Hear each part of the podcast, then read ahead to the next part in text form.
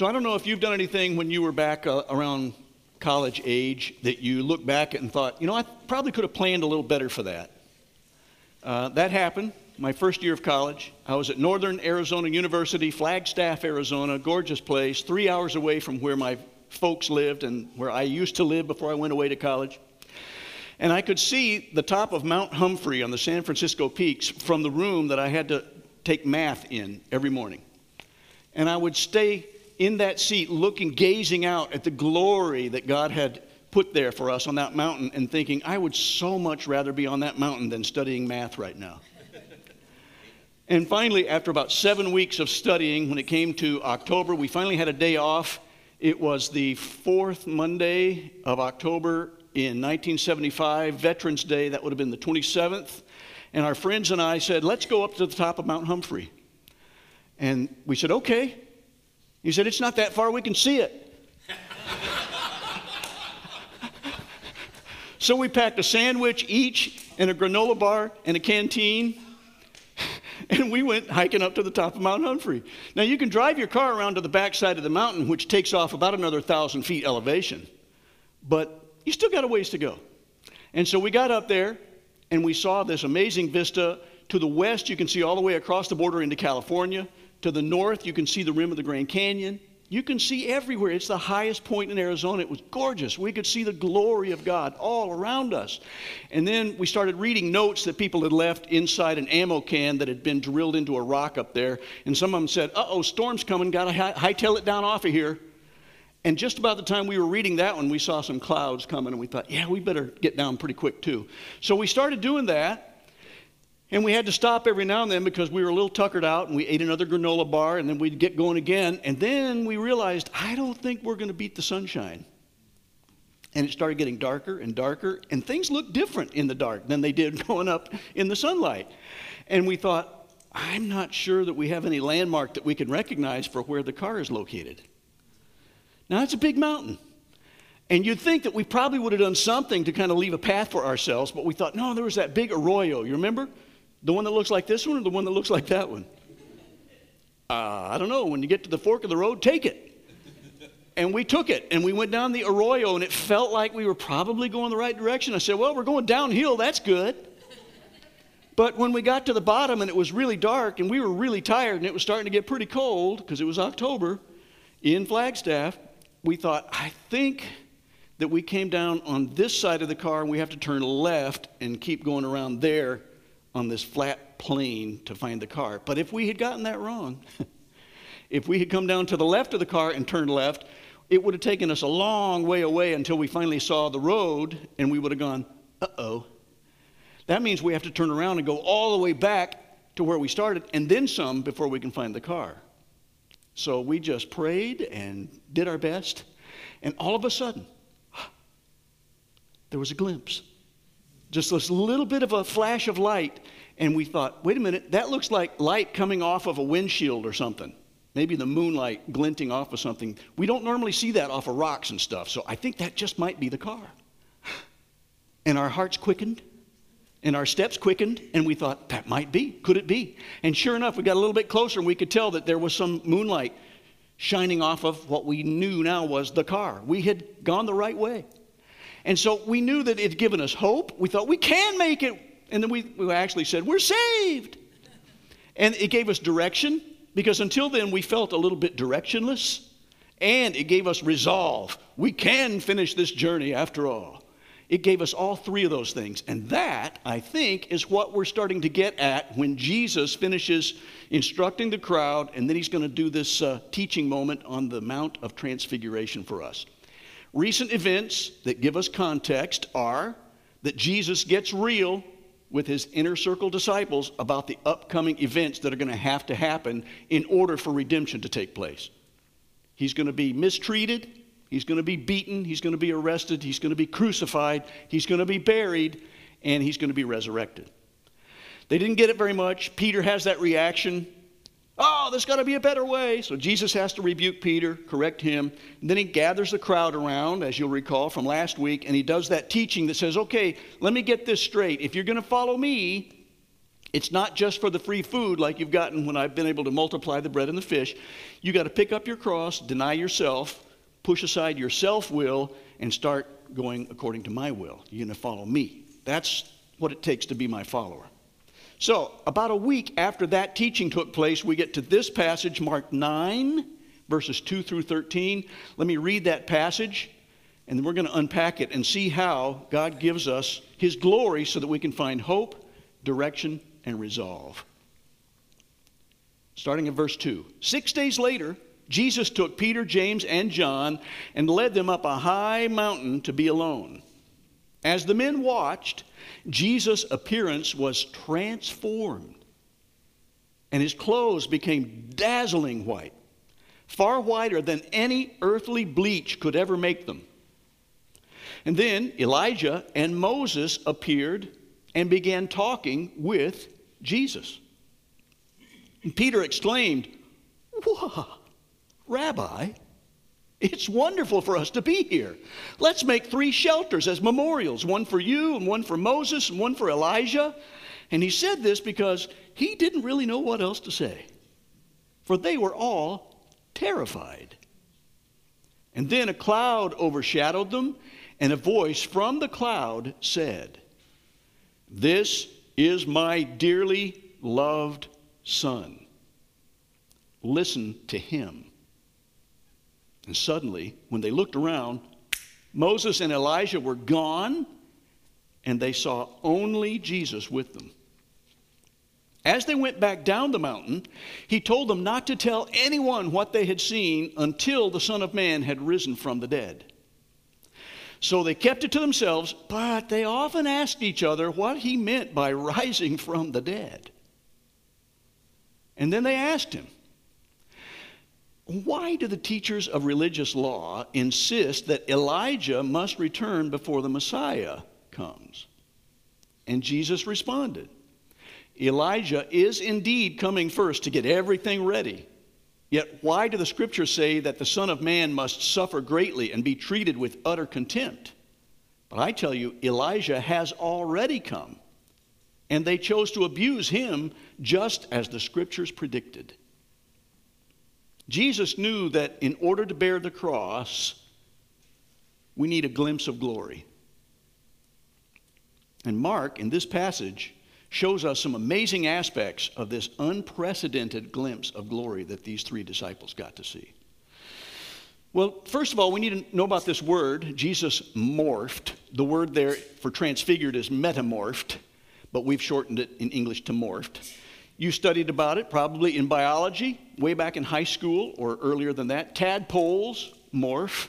Something happens and they're a tadpole, and then something transforms them into a different form. Same animal, same creature, but they're transformed, they're morphed. A pupa morphs into a butterfly. Very different than what we see in its original form compared to its secondary form.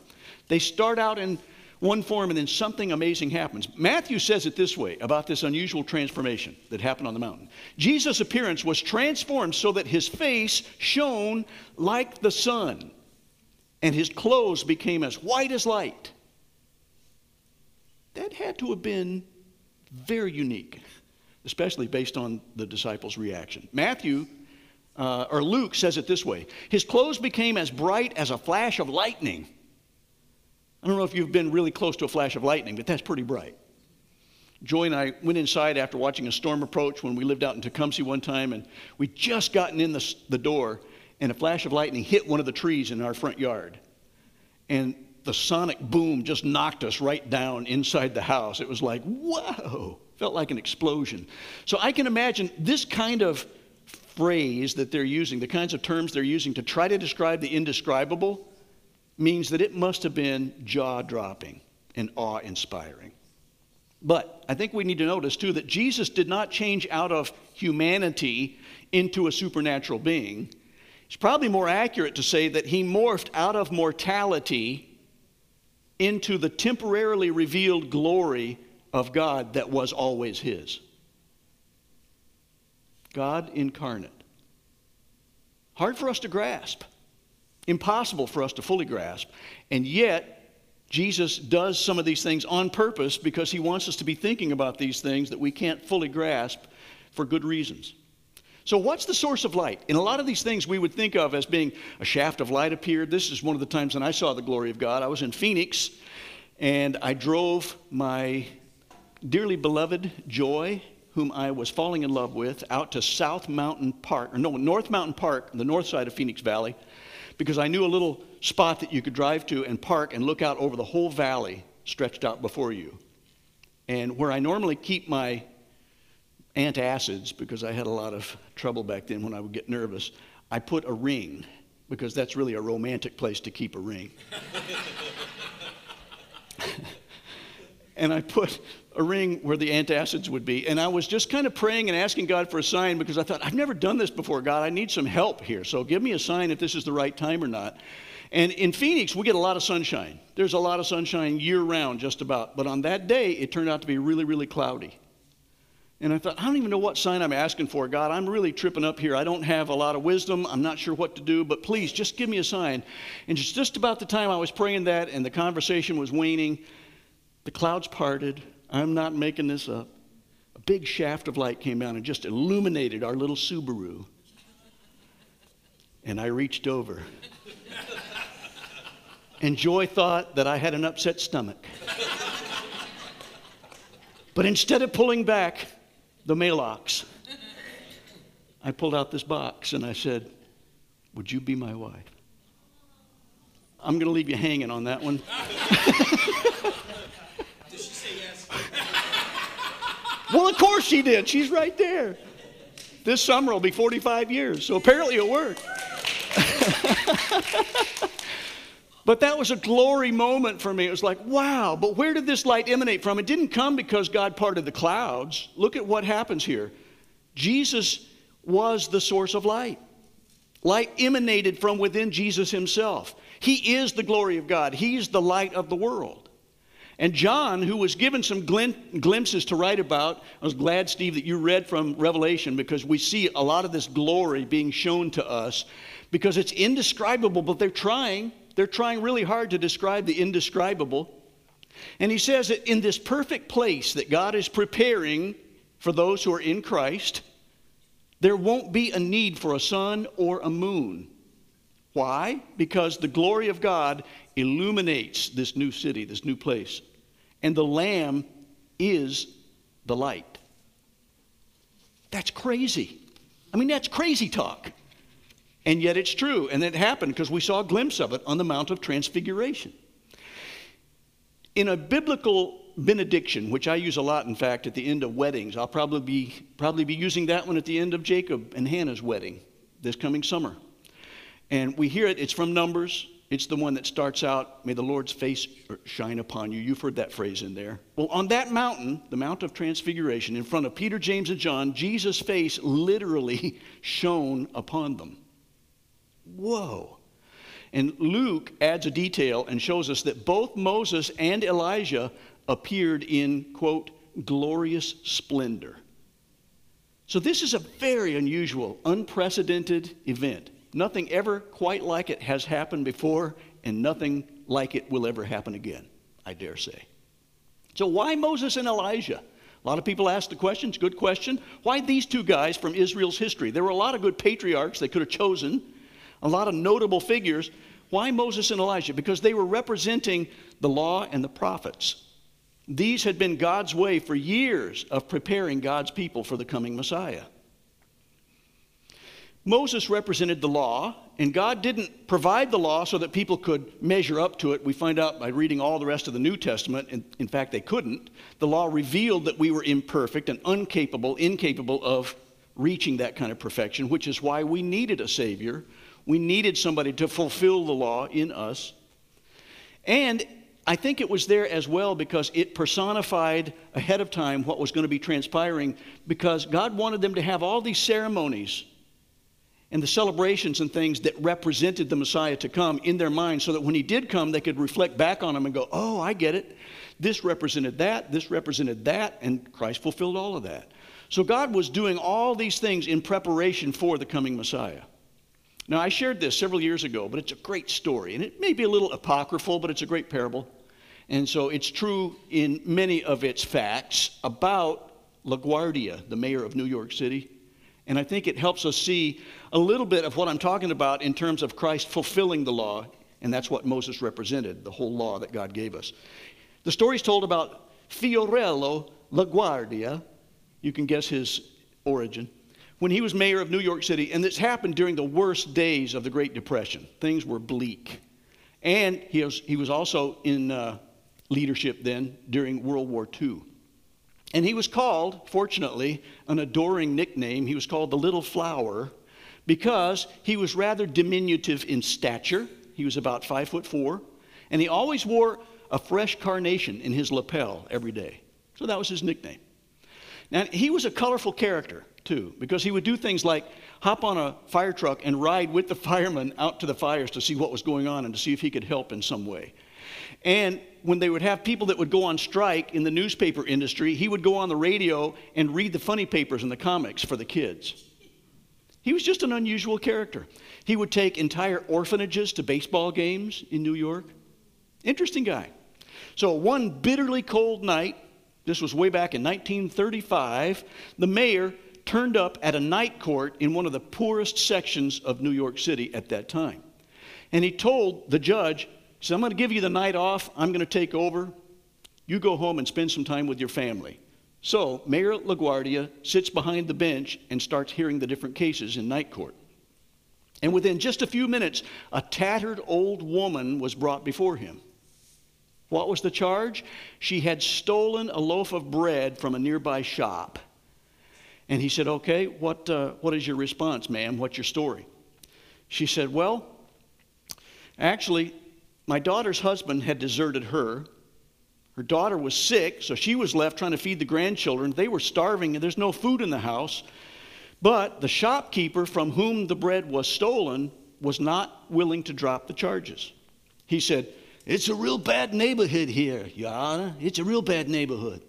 And somebody's got to pay the price. And somebody needs to send the message to these other people that they can't come into my shop and just take stuff at will. And the mayor was thinking, okay, well, she's got to be punished. He turned to the woman and he said, The law says I've got to punish you. The law makes no exceptions. And the law says it's got to be $10 or 10 days in jail.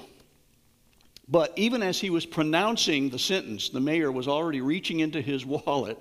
He pulled out a $10 bill. He tossed it into his famous sombrero that was there on the bench. And he said, Here's the $10 fine, which I now remit. And furthermore, I'm going to fine everyone in this courtroom 50 cents for living in a town where a person has to steal bread so that her grandchildren can eat. Mr. Bailiff, collect the fines and give them to the defendant. so, the following day, the New York City newspapers reported that $47.50 was turned over to a bewildered old lady who had stolen a loaf of bread to feed her starving grandchildren. 50 cents of that amount having been contributed by the red faced grocery store owner, while some 70 petty criminals, people with traffic violations, and some New York City policemen, each of whom had just paid 50 cents for the privilege of doing so, gave the mayor a standing ovation. What a great picture. The law can't be changed, but I'm going to fulfill the law. I'm going to remit the fine. That's what Moses represented. God sending the law to reveal that when Jesus did what he did, he took care of it on our behalf. Then Elijah. What does he re- represent? Well, he represents the prophets. He's kind of like the captain of Team Prophet. Elijah was the original, the OG of the one calling out in the wilderness, Make way, make straight the ways of the Lord. That was the original. And just as Mo- Moses, Moses, apparently I've been given the gift of sounding like a Jew. I don't know where it came from. Just as Moses pointed to Jesus as the one who would fulfill the law, Elijah points to Jesus as the one who would fulfill all the prophecies that were given to them in the Old Testament. And I've taken you through a few of the tests to show why these prophecies were really true and how impossible it is that they would just coincide with one person. They had to have been there. So, Jesus, we find out in Scripture then, is the one greater than Moses, as we see in Hebrews, and he is the prophet, not just one of the prophets, as we see in Deuteronomy 18. In this glory moment on the Mount of Transfiguration, we catch a glimpse of the supremacy of Christ. He was greater than both these representatives of both the law and the prophets. So there's the supremacy shown very clearly. And then, as if that's not enough, when Peter's trying to fill the silence by going, Lord, let's build some tabernacles. We'll set up some tents let's go camping up here so that we can have a memorial to these guys. God's not having it. His voice comes down out of heaven and he goes, This is my son. I think that would shut me up. When you hear God's voice that clearly, this is my dearly loved son. Listen to him. Now, all the Old Testament prophets prepared the way for the Lord. They wanted to call people back to God. And Elijah was the captain of the team, and he did a lot of things that many of the other prophets couldn't do. In fact, he was a miracle working prophet. And yet, Christ is supreme. Christ did more miracles and the different kinds of miracles, especially the miracle of paying for our sins on the cross, that Elijah merely foreshadowed. So, like Christ, Elijah was despised and rejected. He was alone. Unlike Jesus, and this is where we find something interesting, Elijah did not die a physical death. He went up to heaven through that chariot of fire, which is very unusual, and it's also a unique event in history. So we see actually a foreshadowing of Christ's second coming because he's going to come for the living and the dead. Elijah being the living, Moses being the dead, because Moses did die a physical death. But when Jesus comes back to judge, he's going to judge everybody those who have gone before him and those who are still alive at his coming. And we need to celebrate that and look forward to it. Now, there's an unlikely preacher. It's interesting how God chooses to get some of his preaching done, places that I might not have expected. One of the unusual preachers that I found was somebody who really got this right, and it's Bono from U2 because he was asked this question, and I want to read you his response because it's pretty smart. He was asked, um, Do you think the claim of Jesus' divinity is far fetched? And he says, No. Says, No, it's not far fetched to me. Look, the secular response to the Christ story always goes something like this He was a great prophet, obviously a really interesting guy, had a lot to say along the lines of other great prophets, be they Elijah, Muhammad, Buddha, or Confucius. But actually, Christ just doesn't allow you that. He doesn't let you off that hook. Christ says, No, I'm not saying I'm a teacher. Don't call me a teacher. I'm not saying I'm a prophet. I'm saying I'm the Messiah. I'm saying I'm God incarnate. And people say, No, no, no, please just be a prophet. A prophet we can take, but don't mention the M word because, you know, we're going to have to crucify you. And he goes, No, no, I know you were expect, expecting me to come back with an army and set you free from these Roman creeps over here, but I actually am the Messiah. So what you're left with is either Christ who was who he says he was, the Messiah, or he's a complete nutcase. I mean, we're talking nutcase on the level of Charles Manson. This man strapping himself to the bomb, and, and he's got King of the Jews on his head, and they're putting him up on the cross, and he's going, Okay, martyrdom, here we go, bring on the pain. The idea that the entire course of civilization for over half the globe could have its, its fate changed and turned upside down by a nutcase, for me, now that's far fetched. Interesting that Bono got it right. Hmm. Now, what about the tents? Why would Peter say, let's build tents? I really appreciate uh, in our small group that we have one fellow who likes to give Peter some of the benefit of the doubt once in a while, and I appreciate that very much, especially because I identify with Peter so much. But why build tents? Why would he blurt out in verse 5, Rabbis, wonderful for us to be here. Let's make three tents, three shelters as memorials. Why would he interrupt this holy moment by blurting this out? Well, to his credit, Mark shows us that all three of them, Peter, James, and John, were terrified, and so he didn't know what to say. And there are certain personality types that that's just what they're going to do. They got to fill the gap. If things go quiet, they're going to have to speak up because they're uncomfortable with silence. That's one possibility. But here's another, and I like this too.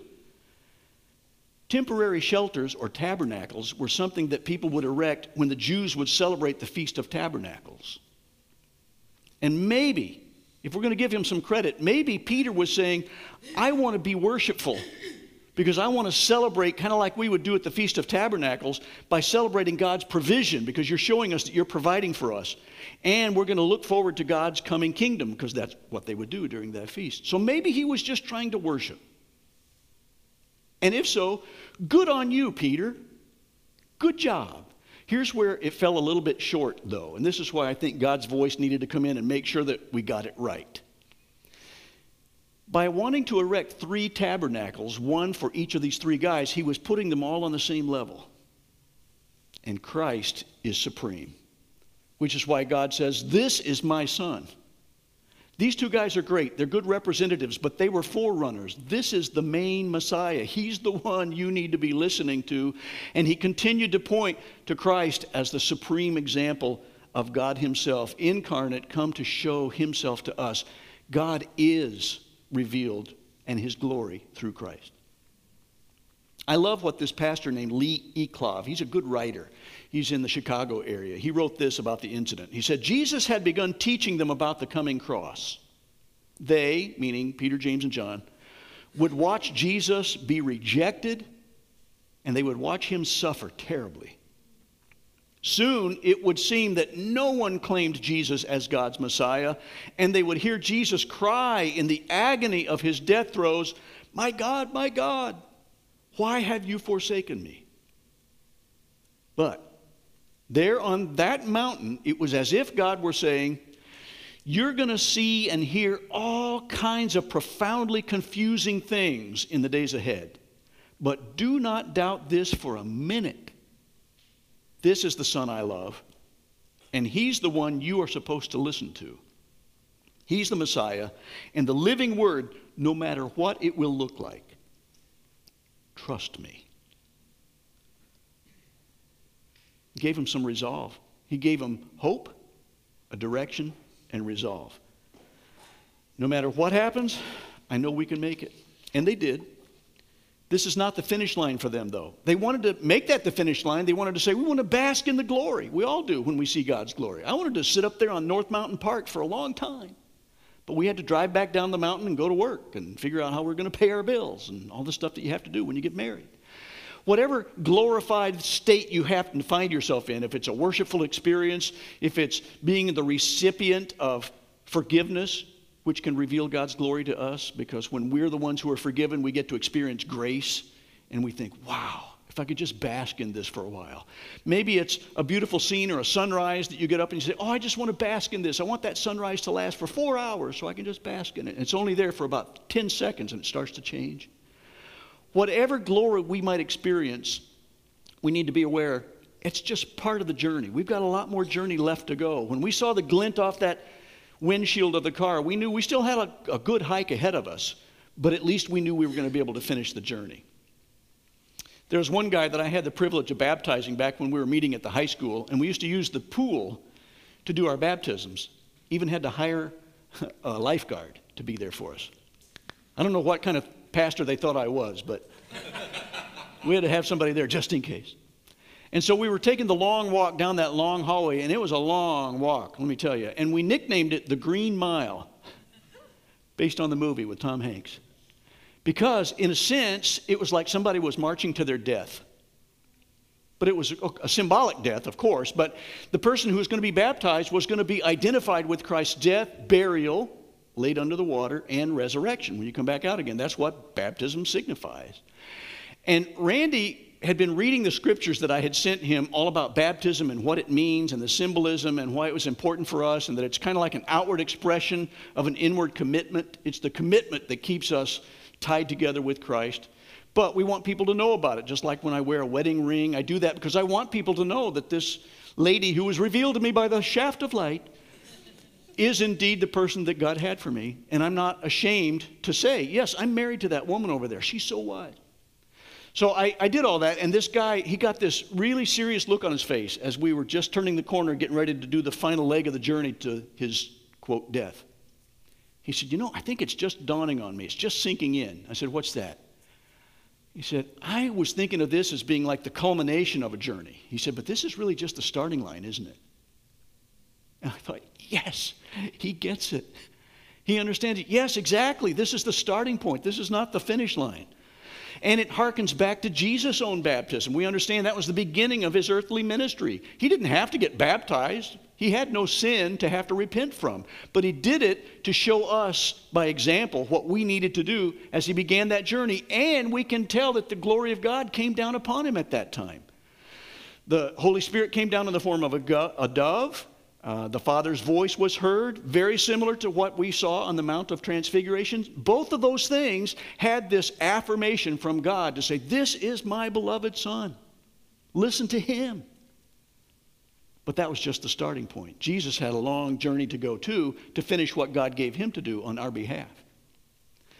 And so I'm glad to know that by looking back at this particular event in history, it helps us rekindle that hope that he put in us. Maybe some of us can go all the way back to the time when we were baptized and we remember.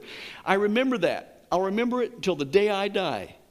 I remember coming up out of that water and seeing all the smiling faces of the people who were there to affirm, yes, this is the best decision you'll ever make in your life. I remember that day. So we can all do that. It's a good thing, but it's just a starting point. And by remembering that, it gives us resolve to say, I'm going to finish the journey and I want to finish it well. Now, what about this crazy stuff about Elijah's return? That seems a little cryptic and hard to understand. Verse 11 They asked him, Why do the teachers of religious law insist that Elijah must return before the Messiah comes? And Jesus responds Elijah is indeed coming first to get everything ready. Yet, why do the scriptures say that the Son of Man must suffer greatly and be treated with utter contempt? But I tell you, Elijah has already come and they chose to abuse him just as the scripture predicted. So, if I'm up there, like Peter, James, and John, and if I had just seen Elijah in person in this glorified state, I'm thinking, um, why the teaching about Elijah coming back before the Messiah comes, like it says in the book of Malachi? Hmm. It seems odd at first. This is where we start to see how Jesus is, in a sense, giving a new nickname of sorts to John the Baptist. He's not really talking about the OG Elijah, Elijah the first, so to speak. He's talking about John the Baptist, the one who had been terribly mistreated and, in fact, beheaded by King Herod. And he's the one who had said, and he's the one, John the Baptist, who had come in the spirit of Elijah and in the power of Elijah. He was fulfilling what Elijah started. So that's why we consider John the Baptist the last of the Old Testament prophets, in fact, because he's so linked to that Elijah. Now, you would expect that in Elijah, who was the voice crying in the wilderness, prepare the way for the Lord, who had looked like he did on the Mount of Transfiguration, you'd think, I wouldn't expect that guy to be the kind of guy that Jesus is describing. That's because he wasn't describing the OG Elijah, he was describing John the Baptist. So, Jesus is showing them that the Elijah who prepared the way for him had actually foreshadowed his own future by suffering and even dying. We're talking about John the Baptist here, for fulfilling his role as the forerunner of Christ. So, John the Baptist, Elijah the second, so to speak, served as a living and dying picture of the Messiah who was to come. And he, he fulfills all four of the suffer, suffering servant songs that we see in Isaiah. So that's why there could be no tents on the mountain, since this was the starting point, not the finish line. It would all be made clear soon enough, but not the day of the transfiguration.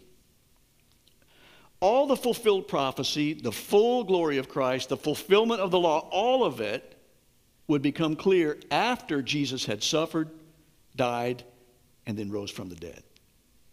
Then they would start to look back on all that stuff and they go, okay, I get it now. So Jesus is saying, don't tell anybody about this yet. Think about what they would have said if they'd gone down the mountain and told them what they'd just seen anyway. They'd be going, yeah, right. I don't know if people could take them seriously. But they needed to wait. And then once they saw that, then they would have everything they needed to put all those pieces together and then just tell them as much as you want to tell them, which is what we see happening as the church starts to flourish. So these glimpses of glory give us hope, direction, and resolve. They still work even in our lives today, just as they were given to Peter, James, and John. And I've just got to ask this Have you come to the place where you've even reached the starting point yet? Have you reached that place where you can say, I get it, I've seen enough, I understand that there's evidence for me to trust that Christ is who he says he was. He's not a nutcase. He, in fact, is God incarnate. I want to follow him. I want him to forgive my sins, and I want to make him the direction of my life. I want to focus on him because that's what's going to help make my life make sense. If you haven't, you can start that journey by saying, God, forgive me. I want to follow you. Let me do that. I want to get to know you through your word by hanging out with other people who are on the same journey. We're a whole bunch of imperfect people who are being chipped away through your Holy Spirit into becoming more and more like you because you're transforming us into your image. And it's going to be a lifetime process, but I'm ready for it. I want to take that journey. That's what you can do to start that process. And it may be, too, that you're just at a point that even though you've been following Christ for a long time, the journey's getting tough and you've hit a few bumps in the road, and there have been some difficult times, and things become extremely unmanageable in your life, and you're thinking, I don't know. I'm not sure. I, I, may have sort of lost my sense of direction right now. I'm not sure where I parked the car. Whatever's happening in your life, I got to say, you can take heart because this message allows me to say, God still got this. He just wants to redirect you so that you're focusing right on Christ because He'll show you the way. He'll show you the way all the way to the end of the journey. And we can make it. He'll give you a sense of direction and a resolve to say, I'm picking myself back up again. I know He's going to give me the second wind. I can keep going. We're going to finish this journey and we're going to finish strong because I'm plugged into the vine just like a branch. And so, yes, I can finish this, not because I can do it in my own strength, but because Christ is in me. And he, he who began that good work in me is going to be faithful to complete it. God worked all those things, the difficult things, together for good for those who loved him and were called according to his purpose, including Christ and his death and burial and resurrection, as he remitted the fine on the behalf of sinners who didn't deserve it. And he'll do that for you. Isn't it good to know that he still does that kind of work in us? Let's pray. Father, I am very, very grateful that you are still in the business of showing people the way.